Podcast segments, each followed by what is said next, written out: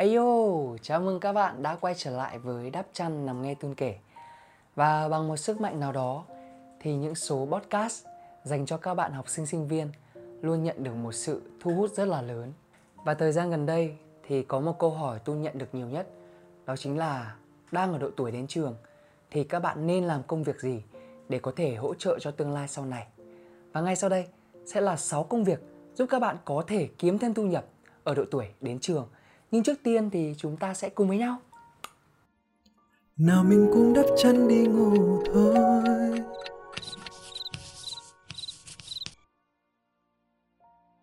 Đầu tiên đó chính là nghề gia sư. Với Tun thì đây là một nghề làm thêm cực kỳ danh giá. Bởi vì ngày xưa cái lúc mà mình đi học thêm văn ấy thì cô giáo có nói một điều rằng là kiếm tiền bằng học thức là cách kiếm tiền bền vững và danh giá nhất cho nên là mình rất đánh giá cao công việc này. Làm gia sư ngày nay thì các bạn có thể làm online hoặc là dạy tại nhà đều được. Không cần phải có profile quá khủng, mà các bạn chỉ cần có kiến thức chuyên môn về cái môn học mà các bạn dạy là được. Với Tun thì một người gia sư giỏi không nhất thiết phải là một người học quá giỏi, nhưng mà phải là một người có kỹ năng sư phạm giỏi tức là mình có một cái khả năng mà truyền đạt đến người nghe một cách đơn giản và dễ hiểu nhất định Bây giờ mình sẽ lấy cho mọi người một ví dụ điển hình về một giáo viên mà có kỹ năng sư phạm cực kỳ đỉnh nhé. Bạn nào mà hồi xưa ôn thi đại học ở Hà Nội ấy, thì chắc là không còn xa lạ với thầy Nguyên dạy toán hình. Hồi xưa thì mình học ở một cái lò luyện thi khoảng 3-400 bạn một lớp. Mọi người xung quanh hay là bố mẹ mình đều hỏi rằng là học trong một cái lớp đông như thế thì chúng mày học kiểu gì? Cho đến cái lúc mà mình được 8,5 điểm thi toán đại học về thì mọi người mới ngỡ ngàng. Học ở trong một cái lớp luyện thi khoảng 3-400 bạn nhưng mà im phăng phắc không ai nói một câu gì cả các bạn ạ. Và thầy Nguyên dạy toán hình thì à, sẽ dạy các bạn giải toán bằng tư duy, giải toán bằng logic. Cho nên rằng là trung bình một bài toán mà chúng mình giải sẽ rơi vào đâu đó khoảng từ 15 cho tới 30 giây một bài. Đó, đó chính là một ví dụ điển hình về một người giáo viên, về một người làm sư phạm có kỹ năng sư phạm đỉnh. Cho nên nghề gia sư chỉ cần vậy thôi, không cần profile quá đỉnh, chỉ cần có kiến thức chuyên môn về môn các bạn dạy và cái thứ hai là có kỹ năng sư phạm giỏi là được. Và mức lương dành cho nghề gia sư thì Tun thấy nó cũng tương đối là cao. Đó chính là trung bình sẽ rơi vào khoảng từ 150.000 cho tới khoảng 500.000. Và thường thường thì môn tiếng Anh sẽ là một cái môn mà kiếm được thu nhập cao nhất nhiều bạn sẽ đặt câu hỏi rằng là, em cũng muốn làm gia sư, nhưng mà em không biết bắt đầu từ đâu. Thì nó sẽ có hai cách nhé cách đầu tiên, đó chính là truyền miệng. Tức là các bạn nói với mọi người xung quanh rằng là, từ bây giờ, các bạn muốn trở thành một gia sư. Rồi sau đó thì trước mắt là các bạn cứ đi dạy cho những đứa trẻ ở quanh khu phố mình trước đi. Dạy xong đứa đầu tiên rồi thì tự nhiên là có tiếng, thì nó cứ truyền miệng miệng truyền miệng thì tự nhiên một ngày nào đó mình sẽ đông khách thôi. Cách số 2 thời đại bây giờ là thời đại kỹ thuật số phát triển cực kỳ, cho nên là mọi người chỉ cần lên Facebook, các bạn tìm ở cái chỗ mà mục tìm kiếm ấy các bạn gõ rằng là gia sư, là nó sẽ ra rất nhiều những cái hội nhóm liên quan đến gia sư. Sau đó thì các bạn tự vào đấy, các bạn tìm hiểu là xong, rất đơn giản. Số 2 nếu như mà các bạn sợ dãi nắng dầm mưa, sợ lao động tay chân, thì nghề viết content cũng là một lựa chọn mà chúng ta rất đáng để lưu tâm nói toạc móng heo ra nghề viết content, tức là nghề làm kịch bản và sáng tạo nội dung. Công việc này thì sẽ phù hợp cho bạn nào yêu chữ và yêu thích sự sáng tạo. Và đặc biệt là nó sẽ không bị giới hạn bởi lĩnh vực. Giáo dục cũng cần content, y tế cũng cần content, âm nhạc cũng cần content và thậm chí rằng là nhà tù hỏa lò bây giờ cũng có một đội viết content rất đỉnh. Ở thời điểm hiện tại thì Tun cũng có một bạn sinh viên Remit đang làm nội dung và viết content cho mình mỗi ngày. Bạn này thì sẽ đảm nhiệm vai trò rằng là lên ý tưởng, quảng cáo cho mình này và cùng với mình xây dựng và biên tập nội dung của series Đắp chăn nằm nghe Tuyên kể. Bởi vì đây là một nghề liên quan đến bán chất xám, cho nên rằng là lương của nó cũng tương đối cao nha mọi người nhé. Nếu như các bạn làm lâu dài, trong một thời gian dài, thì cái mức lương nó sẽ rơi vào đâu đó khoảng từ 8 triệu cho tới mười mấy triệu tùy vào khối lượng công việc và cái năng lực của các bạn có thể làm còn nếu như mà các bạn làm tự do hoặc là làm cộng tác viên như kiểu là viết báo này hay là viết bài đơn giản thôi thì cái mức lương mà các bạn nhận được sẽ rơi vào đâu đó khoảng từ 150k cho tới khoảng 500k tùy năng lực và tùy từng vào lĩnh vực mà các bạn viết. Công việc này thì nó cũng giống như công việc trước thôi. Tìm việc rất là dễ. Các bạn lên trên Facebook, gõ vào thanh tìm kiếm nghề content nó sẽ ra một loạt các cái hội nhóm để cho các bạn có thể tìm. Các bạn vào đấy xem công việc nào phù hợp, xem mức lương nào các bạn cảm thấy rằng là hợp lý thì các bạn làm. Rất đơn giản. Nghề số 3 đó chính là cộng tác viên, biên dịch. Như mọi người đã thấy thì bây giờ là thời đại toàn cầu hóa cho nên rằng là có rất nhiều những công ty quốc tế và nước ngoài đến Việt Nam để đầu tư cho nên rằng là cái nhu cầu tìm phiên dịch và biên dịch nó cũng ngày càng một gia tăng tuy nhiên đây là một công việc nó đặc thù cho nên là các bạn cần phải ít nhất là thông thạo một thứ tiếng và bây giờ có những cái ngôn ngữ mà nó rất cần phiên dịch nhiều như là tiếng Anh này, tiếng Trung này, tiếng Hàn này, tiếng Nhật này. Phiên dịch viên hay là biên dịch viên thì nó sẽ phù hợp với các bạn sinh viên thuộc khối ngành ngôn ngữ như là Đại học Hà Nội, Đại học Quốc gia. Tuy nó là một công việc khó nhưng cái mức lương của nó lại rất cao. Tun có quen một vài anh chị làm phiên dịch viên tiếng Hàn mọi người ạ.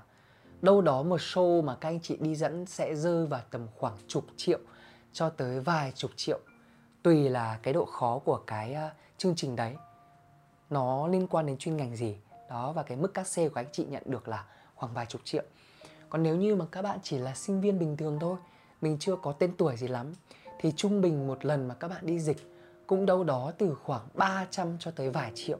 Nó cũng là một con số rất cao.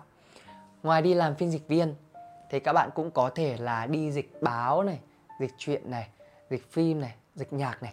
Nói chung là bây giờ là một cái thời đại mà các bạn phiên dịch và biên dịch viên nó rất là thịnh hành. Cho nên đây là một trong những cái ngành nghề mà nó rất hot. Bởi vì lý do tại sao mà điểm đầu vào của đại học hà nội rất cao là vì thế. Các bạn có thể tìm việc bằng cách tiếp tục lên trên facebook gõ vào thanh tìm kiếm.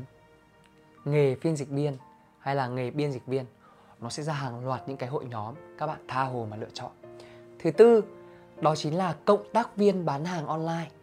Đây là một trong những nghề nghiệp mà nó phù hợp với tất cả mọi người từ cấp 2, cấp 3, đại học hay thậm chí là người trưởng thành.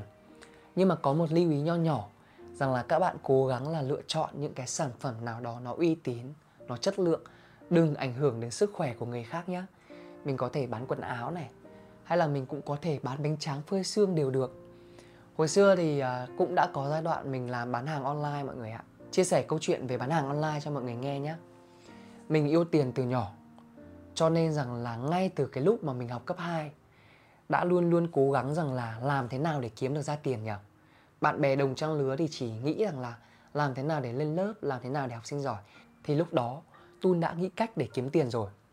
Năm lớp 9 thì mình có lên trên Google mình search rằng là nguồn bán áo đôi tại Hà Nội. Thì nó có ra một cái cơ sở ở phố Linh Lang, Đào Tấn, Lót Tay Hà Nội ấy mọi người. Thế là mình đạp cái xe đạp của mình lóc cóc đến cái nhà bán buôn đấy. Và mình bảo rằng là cô ơi cô bây giờ nhà con cũng khá hoàn cảnh. Thì cô có thể tạo điều kiện cho con lấy hàng giá rẻ được không?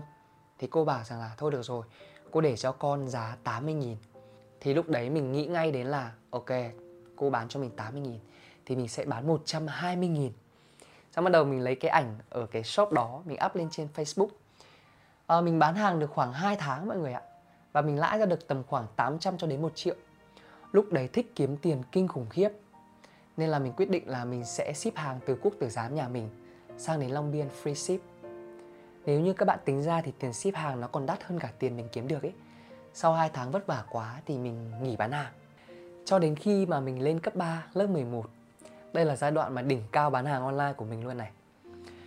Giai đoạn mà mình học lớp 11 thì lúc đấy đang hot cái đồng hồ Geneva ấy mọi người Đấy Thì trung bình ở ngoài xã hội thì nó sẽ bán từ đâu đó khoảng từ 100 cho đến 150 200 cũng có luôn Thì vào một hôm mình đang đi học Thấy con bé ngồi bên cạnh nó đeo một cái đồng hồ Geneva Thì mình có hỏi rằng là Linh ơi Linh Mày mua cái đồng hồ này ở đâu đấy Bao nhiêu tiền Nó bảo rằng là tao mua có 40 nghìn thôi Mình bảo rằng là đây sẽ là một cái cơ hội để mình làm giàu này 40.000 nhập vào mà bây giờ bán 100.000 thì tức là lãi 60.000.